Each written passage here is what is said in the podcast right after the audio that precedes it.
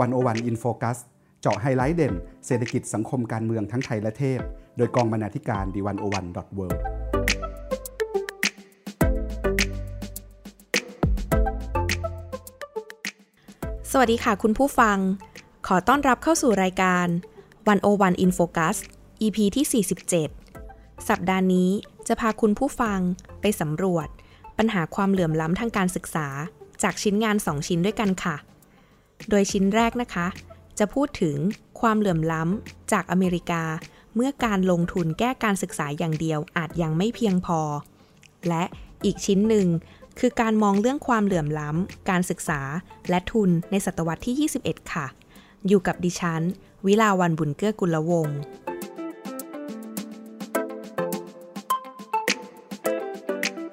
คุณผู้ฟังคะ ท่ามกลางแนวคิดหลากหลายว่าด้วยเป้าหมายในการพัฒนาสังคมให้ดีขึ้น หลายคนคงเคยได้ยิน สมการของการพัฒนาที่ว่า การลงทุนด้านการศึกษา จะช่วยทำให้ประเทศดีขึ้นค่ะ หรือว่าปัญหาความยากจนและความไม่เท่าเทียมที่เพิ่มขึ้น ล้วนเป็นผลมาจากระบบการศึกษาที่ล้มเหลว ดังนั้น ภาครัฐและภาคส่วนอื่น ๆ จึงควรร่วมมือกัน ปรับปรุงระบบการศึกษาให้มีคุณภาพ เพื่อให้พลเมืองมีชีวิตความเป็นอยู่ที่ดี และสามารถเป็นกำลังสำคัญ ในการแก้ไขปัญหาด้านอื่น ๆ ของสังคมต่อไป แต่อย่างไรก็ตามค่ะ บทความเรื่อง Better Public Schools One Fix Income Inequality จากเว็บไซต์ของ The Atlantic โดยคุณนิกค่ะ ซึ่งคุณนิกเป็นผู้ก่อตั้งโครงการ ค้นคว้าและพัฒนานโยบายสาธารณะเพื่อพลเมือง คุณนิกได้อธิบายสภาพปัญหาของระบบการศึกษาในอเมริกา พร้อมกับเสนอข้อโต้แย้งต่อความเชื่อ เรื่องสมการการพัฒนาที่เรามักยึดถือกันทั้งสองข้อที่ได้กล่าวไปข้างต้นค่ะ เพราะเหตุใดการยกระดับคุณภาพการศึกษา จึงอาจไม่แก้ปัญหาความเหลื่อมล้ำในสังคม วันวันจะพาไปสำรวจต้นตอของปัญหาความเหลื่อมล้ำทางเศรษฐกิจ ที่เชื่อมโยงปัญหาความไม่เท่าเทียมทางการศึกษาอย่างแนบแน่น ส่งผลถึงกันและกัน ผ่านข้อเท็จจริงที่เกิดขึ้นในประเทศอเมริกา ซึ่งอาจจะช่วยให้คุณผู้ฟัง สามารถมองเห็นแนวทางในการแก้ไขปัญหาการศึกษา ภายใต้บริบท ระบบเศรษฐกิจโลกในปัจจุบัน และเงื่อนไขต่างๆ ทางสังคมได้ดีมากยิ่งขึ้นค่ะ ผ่านชิ้นงานเรื่อง อ่านปัญหาความเหลื่อมล้ำจากอเมริกา เมื่อการลงทุน แก้การศึกษาอย่างเดียวอาจยังไม่เพียงพอคำถามที่ว่า แก้ปัญหาการศึกษาอาจจะไม่แก้ความเหลื่อมล้ำ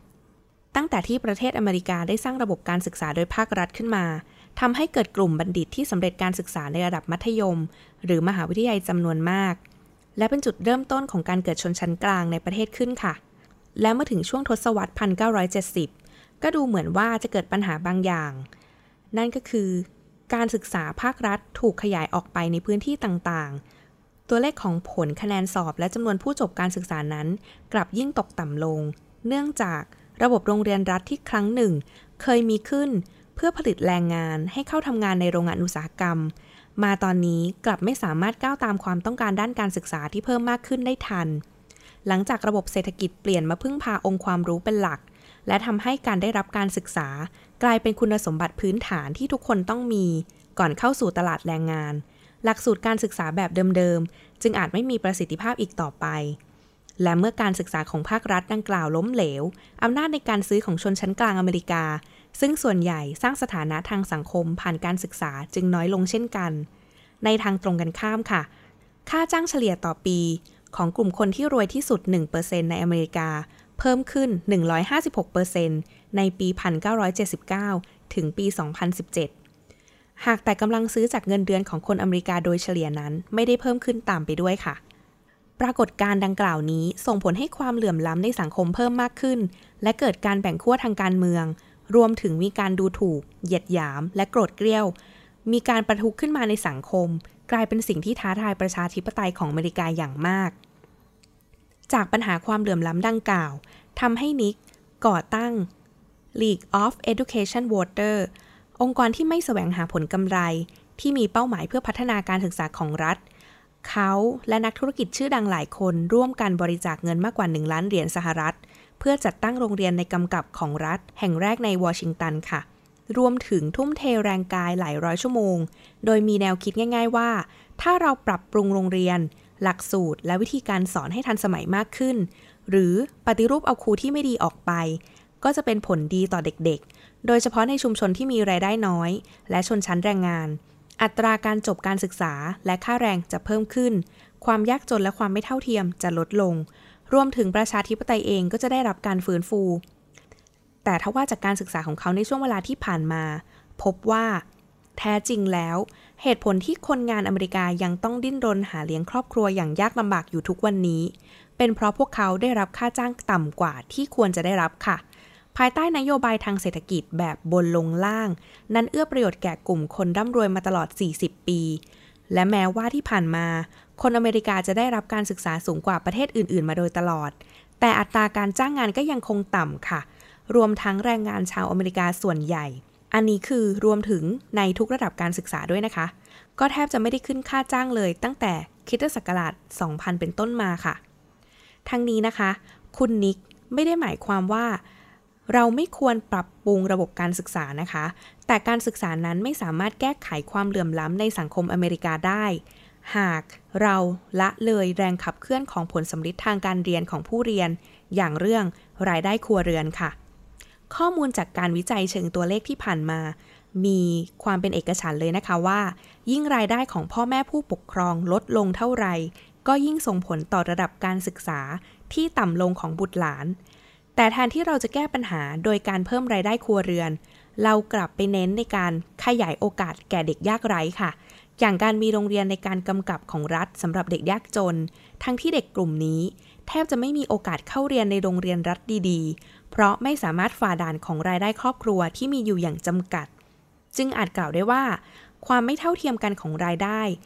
ไม่ได้เกิดจากความล้มเหลวทางการศึกษาเลยเสียด้วยซ้ำค่ะ นอกจากนี้นะคะ นักเศรษฐศาสตร์จากสถาบันนโยบายเศรษฐกิจเสรีนิยม ยังอธิบายเพิ่มอีกว่า ความยากจนคืออุปสรรคที่จะทำลายการเรียนรู้ และพรสวรรค์ของเด็กๆ พวกเขาอาจต้องเปลี่ยนโรงเรียนบ่อย จากความไม่พร้อมของที่อยู่อาศัย ไม่มีใครมาช่วยทำกันบ้าน ได้รับสารอาหารที่ไม่เพียงพอ จนอาจนำไปสู่ปัญหาสุขภาพได้อีก รวมถึงมีสภาพแวดล้อมในการเรียนที่ไม่ปลอดภัยอีกด้วยค่ะ ในขณะที่เด็กกลุ่มหนึ่งของอเมริกาไม่มีแม้แต่เงินที่จะซื้ออาหารกลางวัน เพื่อให้มีคุณภาพชีวิตที่ดี พร้อมสำหรับการเรียน โรงเรียนรัฐที่มีนโยบายแจก หรือลดราคาค่าอาหารกลางวันในปัจจุบัน ยังมีเพียงจำนวนแค่ครึ่งเดียวอีกค่ะ จากสภาวะดังกล่าวนะคะ เราก็อาจจะจินตนาการได้ว่า โอกาสในการที่จะเอื้อมถึงโรงเรียนรัฐคุณภาพดีของเด็กกลุ่มจำนวนนี้ อาจจะมีน้อยมากค่ะ และโรงเรียนคุณภาพดีก็มักจะกระจุกตัวอยู่แค่ในเขตพื้นที่ของกลุ่มครอบครัวชนชั้นกลาง ที่มีความมั่นคงทางการเงิน อำนาจทางการเมือง เวลา และทรัพยากร พูดง่าย ๆ ว่า โรงเรียนรัฐที่มีคุณภาพนั้น แท้จริงแล้วก็เป็นผลผลิตของชนชั้นกลางเสียมากกว่าค่ะ ดังนั้น หากทำให้คนมีเงิน และมีชีวิตที่ดีได้แบบคนชนชั้นกลาง โรงเรียนรัฐคุณภาพดีก็จะตามมาเองค่ะ โดยสรุปนะคะ ข้อเสนอของคุณนิกในการแก้ปัญหาก็คือ หากเราต้องการให้เด็กทุกคนมีโอกาสประสบความสำเร็จเท่าเทียมกัน สิ่งที่ควรทำมากกว่าการขยายโอกาส คือการลดระยะห่างระหว่างขั้นบันได เราต้องไม่มุ่งที่จะพัฒนาเพียงการศึกษาให้มีคุณภาพอย่างเดียวค่ะ หากแต่เราที่จะต้องพัฒนาคุณภาพของครัวเรือนที่อยู่อาศัย หรือการดูแลสุขภาพ เพื่อชีวิตความเป็นอยู่ที่ดีไปพร้อมกันด้วย ดังนั้นประเด็นเรื่องค่าแรงจึงสำคัญกับแรงงานมาก ค่าแรงที่สูงไม่ควรถูกจำกัดอยู่แค่กลุ่มอาชีพที่สังคมให้คุณค่า และวิธีทางตรงในการแก้ไขปัญหาความไม่เท่าเทียมทางเศรษฐกิจ คือการเพิ่มค่าแรงขั้นต่ำและการมีเกณฑ์เงินเดือน ค่าตอบแทนที่ชัดเจน เพื่อลดปัญหาการไม่จ่ายค่าทำงานล่วงเวลา คืนอำนาจการต่อรองให้แก่แรงงาน ไปจนถึงการเพิ่มภาษีให้สูงขึ้นต่อคนรวย หรือเก็บจากภาษีที่ดินค่ะ หลังจากที่เรามองทางฝั่งอเมริกา เราลองกลับมามองที่ฝั่งประเทศไทยของเราบ้างนะคะ ในช่วงที่ผ่านมาการพัฒนาด้านการศึกษาจากภาครัฐส่งผลให้แรงงานไทย ในภาพรวมนั้น มีระดับการศึกษาที่สูงขึ้นค่ะ รวมทั้งนโยบายการสนับสนุนค่าใช้จ่ายในการจัดการการศึกษาของรัฐ ระหว่างปี พศ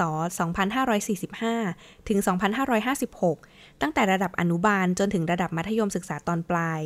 มีส่วนช่วยให้เด็กสามารถเข้าถึงโอกาสทางการศึกษาในโรงเรียนของรัฐได้มากขึ้น ในขณะที่สถาบันวิจัยเพื่อการพัฒนาประเทศหรือ TDRI นะคะ ก็ชี้ว่า โจทย์สำคัญของการปฏิรูปการศึกษาไทย ไม่ใช่การเข้าถึงการศึกษาของคนส่วนใหญ่อีกต่อไป หากแต่คือการทำให้การศึกษามีคุณภาพอย่างทั่วถึงค่ะ และอย่างไรก็ตามนะคะ อาจจะกล่าวได้ว่า สถานการณ์และปัญหาในอเมริกานั้น ไม่ได้ต่างกับสิ่งที่เกิดขึ้นในบ้านเรามากนักค่ะ นับตั้งแต่การศึกษาของประเทศเริ่มผูกขาดไว้ที่รัฐ อย่างการมีกฎหมายการศึกษาภาคบังคับ ส่งผลให้การศึกษาในรูปแบบอื่น ๆ เช่น การเรียนแบบโฮมสคูลหรือการศึกษานอกระบบต่างๆ นั้นหมดความสำคัญแล้วก็ค่อย ๆ สูญหายไปค่ะ ในแง่นี้นะคะ การเรียนในโรงเรียนหรือมหาวิทยาลัยเพื่อให้ได้มาซึ่งวุฒิการศึกษา จึงเป็นหนทางเดียวที่จะนำไปสู่การเลื่อนชั้น หรือขยับฐานะทางสังคมแต่ในขณะที่รัฐนั้นมุ่งรวมศูนย์อำนาจการบริหารจัดการ และการกระจายทรัพยากรทางการศึกษา ปัญหาที่เกิดขึ้นนั่นก็คือ รัฐกลับประสบปัญหาเรื่องการให้ความช่วยเหลือ หรือสนับสนุนการศึกษาที่เท่าเทียมแก่พลเมืองทำให้สังคมไทยยังคงเผชิญกับความเหลื่อมล้ำด้านเศรษฐกิจและสังคม ส่งผลให้มีคนจำนวนหนึ่ง เสียเปรียบเมื่อเข้าสู่ตลาดแรงงานค่ะ เช่น การรับค่าจ้างที่ต่ำกว่ากลุ่มที่มีโอกาสทางการศึกษาสูงกว่า หรือโอกาสในการได้งานที่น้อยกว่า เนื่องจากการรับเข้าทำงาน ซึ่งยึดโยงกับมหาวิทยาลัยที่สำเร็จการศึกษาค่ะ นอกจากนี้นะคะ ประสิทธิภาพและหลักสูตรการสอนในโรงเรียนทั่วไป ยังไม่สอดคล้องกับเกณฑ์ในการวัดผลสอบทำให้ระบบการศึกษาไทยจำต้องผูกติดแนบแน่นกับสถาบันกวดวิชามาโดยตลอดค่ะเปิดช่องว่างให้ธุรกิจกวดวิชาที่มักดำเนินการ โดยภาคเอกชนเข้ามามีบทบาท และ ยังคงยิ่งเป็นการตอกย้ำระยะห่างของฐานะ หรือต้นทุนทางการเรียน ไปจนถึงการแข่งขันทางการศึกษาในสังคมให้ยิ่งรุนแรงมากยิ่งขึ้นด้วย และมากไปกว่านั้นนะคะ คุณผู้ฟัง การมีอยู่ของสถาบันกวดวิชา ยังสะท้อนถึงปัญหาเรื่องความไม่เท่าเทียมกันด้านพื้นที่ค่ะ กล่าวได้ว่าสถาบันกวดวิชาที่มีคุณภาพ รวมทั้งโรงเรียนที่มีชื่อเสียง และมหาวิทยาลัยอันดับต้นๆในไทยด้วยนะคะ ต่างก็กระจุกตัวอยู่ในเขตเมืองค่ะทำให้ผู้เรียนนั้นต้องขวนขวายที่จะเข้ามาเรียนในเขตพื้นที่เดียว จนเกิดกลุ่มที่ได้เปรียบและเสียเปรียบ ด้านเวลาหรือค่าเดินทาง ในแง่นี้นะคะ ความเหลื่อมล้ำทางการศึกษาในไทย จึงไม่เพียงเป็นเรื่องของฐานะรายได้ หากแต่ยังสัมพันธ์ในเชิงประเด็นภูมิศาสตร์อีกด้วยค่ะ ข้อมูลจากกองทุนเสมอภาคเพื่อการศึกษาหรือกสศนะคะ สะท้อนปัญหาข้างต้นได้เป็นอย่างดีเลย โดยสถิติที่ชี้ว่า เด็กที่ต้องเผชิญกับความเหลื่อมล้ำทางการศึกษาอย่างสาหัสที่สุดคือ เด็กยากจนพิเศษ ซึ่งครอบครัวอาจจะมีรายได้เฉลี่ยต่ำสุดเพียงแค่ 462 บาทต่อคนต่อเดือน หรือ 15 บาทต่อวัน ส่วนรายได้เฉลี่ยสูงสุดอยู่ที่ 2,093 บาท ต่อคนต่อเดือน หรือ 69 บาทต่อวัน จึงไม่ใช่เรื่องแปลกเลยค่ะที่เด็กกลุ่มนี้มีโอกาสที่จะหลุดออกจากระบบการศึกษาได้เสมอเลยค่ะ จากข้อมูลที่กล่าวมาทั้งหมดนี้นะคะ คุณผู้ฟังก็จะเห็นได้ว่า การแก้ปัญหาการศึกษาของรัฐ ด้วยการมีนโยบายสนับสนุนค่าใช้จ่ายที่จำเป็นต่างๆนั้นจำเป็นที่จะต้องมีการออกแบบ นโยบายอย่างเฉพาะเจาะจงค่ะ เพื่อรับประกันว่าคนที่ลำบากที่สุดจะเข้าถึงทรัพยากรได้ ที่สำคัญก็คือการมองให้ทะลุถึงรากว่าปัญหาที่แท้จริงที่อยู่เบื้องหลังการปรับปรุงระบบการศึกษา คือปัจจัยเรื่องของต้นทุนความพร้อม เม็ดเงินค่าแรง และความเจริญในพื้นที่ ซึ่งก่อให้เกิดความเหลื่อมล้ำ อยู่ภายใต้โครงสร้างเศรษฐกิจของประเทศตลอดมา หากเราไม่แก้ไขปัญหาความเหลื่อมล้ำทางเศรษฐกิจ และความไม่เท่าเทียมทางการศึกษาควบคู่ไปด้วยกัน ความเหลื่อมล้ำก็อาจยังเรื้อรังอยู่คู่สังคมไปเช่นเดิมค่ะ คุณผู้ฟังคะ ในห่วงเวลาที่ปัญหาความเหลื่อมล้ำทวีความรุนแรงมากขึ้นเรื่อยๆ หนังสือเรื่อง Capital in the 21st Century ของโทมัส ปิเกตตี้นักเศรษฐศาสตร์ ชาวฝรั่งเศส แห่งมหาวิทยาลัยปารีส ซึ่งเป็นหนังสือเศรษฐศาสตร์ที่โด่งดังมากที่สุดเล่มหนึ่งในรอบทศวรรษที่ผ่านมาค่ะ ได้รับการยกย่องว่า เป็นผลงานที่อธิบายความเหลื่อมล้ำในสังคมทุนนิยมได้อย่างมีพลวัตแหลมคมและสดใหม่ แต่หนึ่งในประเด็นที่ไม่ค่อยมีการพูดถึงมากนักค่ะ เมื่อพูดถึงหนังสือเล่มนี้ก็คือ เรื่องการศึกษา ทั้งที่ผู้เชี่ยวชาญจำนวนมากนะคะ เห็นพ้องต้องกันว่า การศึกษาเป็นปัจจัยสำคัญอย่างยิ่งต่อความเหลื่อมล้ำ การอ่านและถกเถียงประเด็นว่าด้วยการศึกษาจึงน่าสนใจอย่างยิ่ง ทั้งสำหรับคนที่สนใจงานของปิเกตตี้ในฐานะองค์ความรู้ร่วมสมัย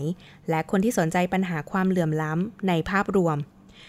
ก่อนที่จะกลายมาเป็นงานเขียนค่ะปิเกตตี้ใช้เวลาวิจัยและรวบรวมข้อมูลถึง 15 ปีด้วยกัน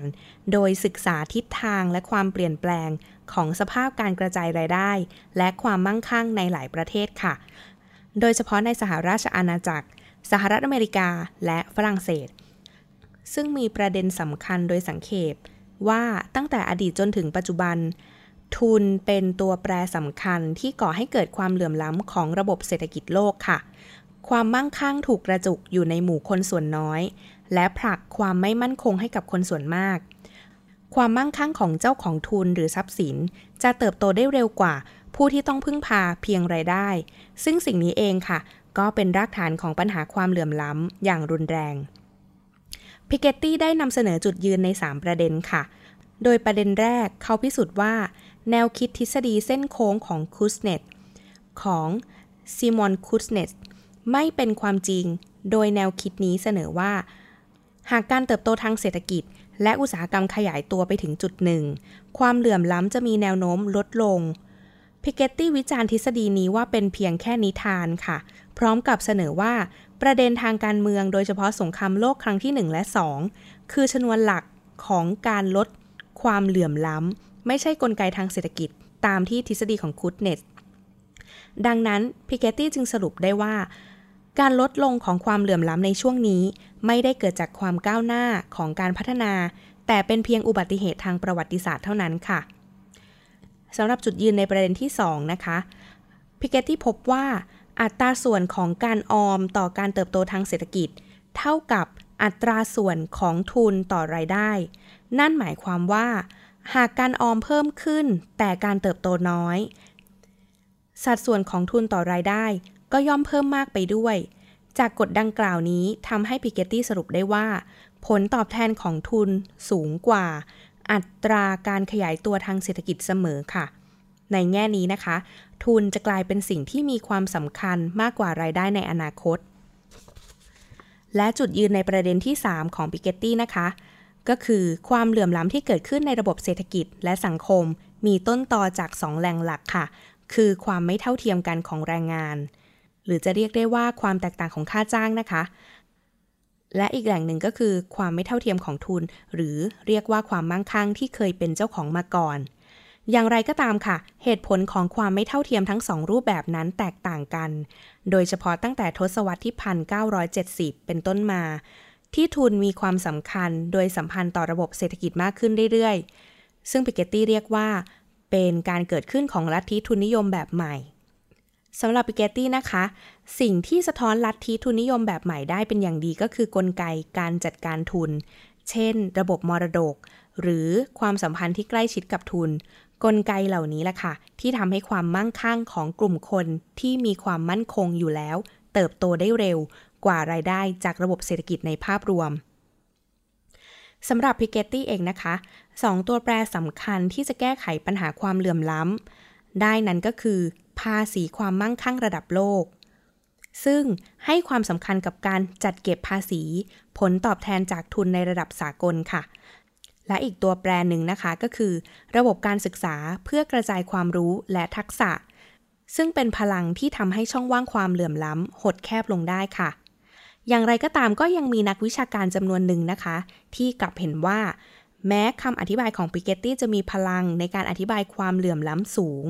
แต่เมื่อพูดถึงการศึกษาในฐานะตัวแปรที่ช่วยลดความเหลื่อมล้ำปิเกตตี้กลับไม่ได้นำความแหลมคมในข้อเสนอของตัวเขาเองมาใช้เท่าที่ควรค่ะ โดยเฉพาะการวิเคราะห์ปัจจัยทางการเมือง นักวิชาการกลุ่มนี้ก็เห็นว่า แม้การศึกษาจะมีส่วนในการลดความเหลื่อมล้ำทางสังคมได้จริง แต่หากพิจารณาในระยะยาวแล้ว ทุนอาจก่อให้เกิดความเหลื่อมล้ำที่ทวีความรุนแรงขึ้น มากเกินกว่าที่การศึกษา จะสามารถบรรเทาความเหลื่อมล้ำที่เกิดขึ้น อย่างซ้ำแล้วซ้ำเล่าได้ ยิ่งไปกว่านั้นค่ะ หากความเหลื่อมล้ำรุนแรงขึ้น และทุนมีอำนาจครอบงำสังคมสูง การศึกษาไม่เพียงแต่ไม่สามารถช่วยลดความเหลื่อมล้ำในระบบทุนนิยมได้ แต่จะเป็นส่วนหนึ่งของระบบที่สร้างความเหลื่อมล้ำเสียเองค่ะ โดยมีส่วนทำให้ผลตอบแทนของทุนสูงกว่ารายได้มากขึ้นไปอีก กลุ่มนักวิชาการที่เห็นแย้งกับปิเกตตี้นะคะ ได้ชี้ให้เห็นว่า ความเหลื่อมล้ำมีสาเหตุหลักมาจากระบบเศรษฐกิจการเมือง ซึ่งระบบได้เอื้อประโยชน์ ต่อผู้มีอำนาจในหลายรูปแบบ ไม่ว่าจะเป็นลัทธิล่านานิคม และลัทธิจักรวรรดินิยม ที่มีอิทธิพลและยังคงมีอิทธิพลต่อโครงสร้างของความไม่เท่าเทียมกันทั่วโลก ความแตกต่างทางเชื้อชาติ และเพศที่ถูกสร้างขึ้นผ่านลัทธิล่านานิคม และลัทธิจักรวรรดินิยม ก็เป็นชนวนเหตุของความไม่เสมอภาคเช่นกันค่ะ ดังนั้นนะคะในหลายกรณี การศึกษาในปัจจุบันที่เป็นส่วนหนึ่งของระบบ จึงนำไปสู่ความไม่เท่าเทียมมากกว่าแก้ปัญหา เช่น ระบบของโรงเรียนรัฐ เป็นส่วนสำคัญของโครงการจักรวรรดินิยม เพื่อดึงเอาคุณค่าจากประชากรที่ถูกปกครอง แม้แต่ในยุคหลังอาณานิคม ระบบการศึกษาสร้างความแตกแยก มากกว่าการเป็นแรงดุลของการลดความไม่เท่าเทียมค่ะคุณผู้ฟังคะ ข้อวิจารณ์ข้างต้นไม่ได้หมายความว่าการศึกษาไม่สำคัญนะคะ เพียงแต่ต้องการชี้ให้เห็นว่า การด่วนสรุปว่าการกระจายความรู้และทักษะผ่านการศึกษา คือตัวแปรหลักในการแก้ไขปัญหาความเหลื่อมล้ำ อาจไม่เพียงพอค่ะ การแก้ปัญหาความเหลื่อมล้ำ โดยใช้การศึกษาเป็นเครื่องมือจำเป็นอย่างยิ่งที่จะต้องพิจารณาปัจจัยด้านการเมือง และสังคมร่วมด้วย รวมถึงการออกแบบการศึกษาให้มีส่วนในการลดความเหลื่อมล้ำได้จริงค่ะ สำหรับคุณผู้ฟังที่สนใจชิ้นงานที่เกี่ยวกับเรื่อง ความเหลื่อมล้ำทางการศึกษา ที่ทางวันโอวันและกองทุนเพื่อความเสมอภาคทางการศึกษา นั้นได้ร่วมทำออกมาด้วยกัน คุณผู้ฟังสามารถติดตามได้ใน 101.world ค่ะสำหรับวันนี้ สวัสดีค่ะ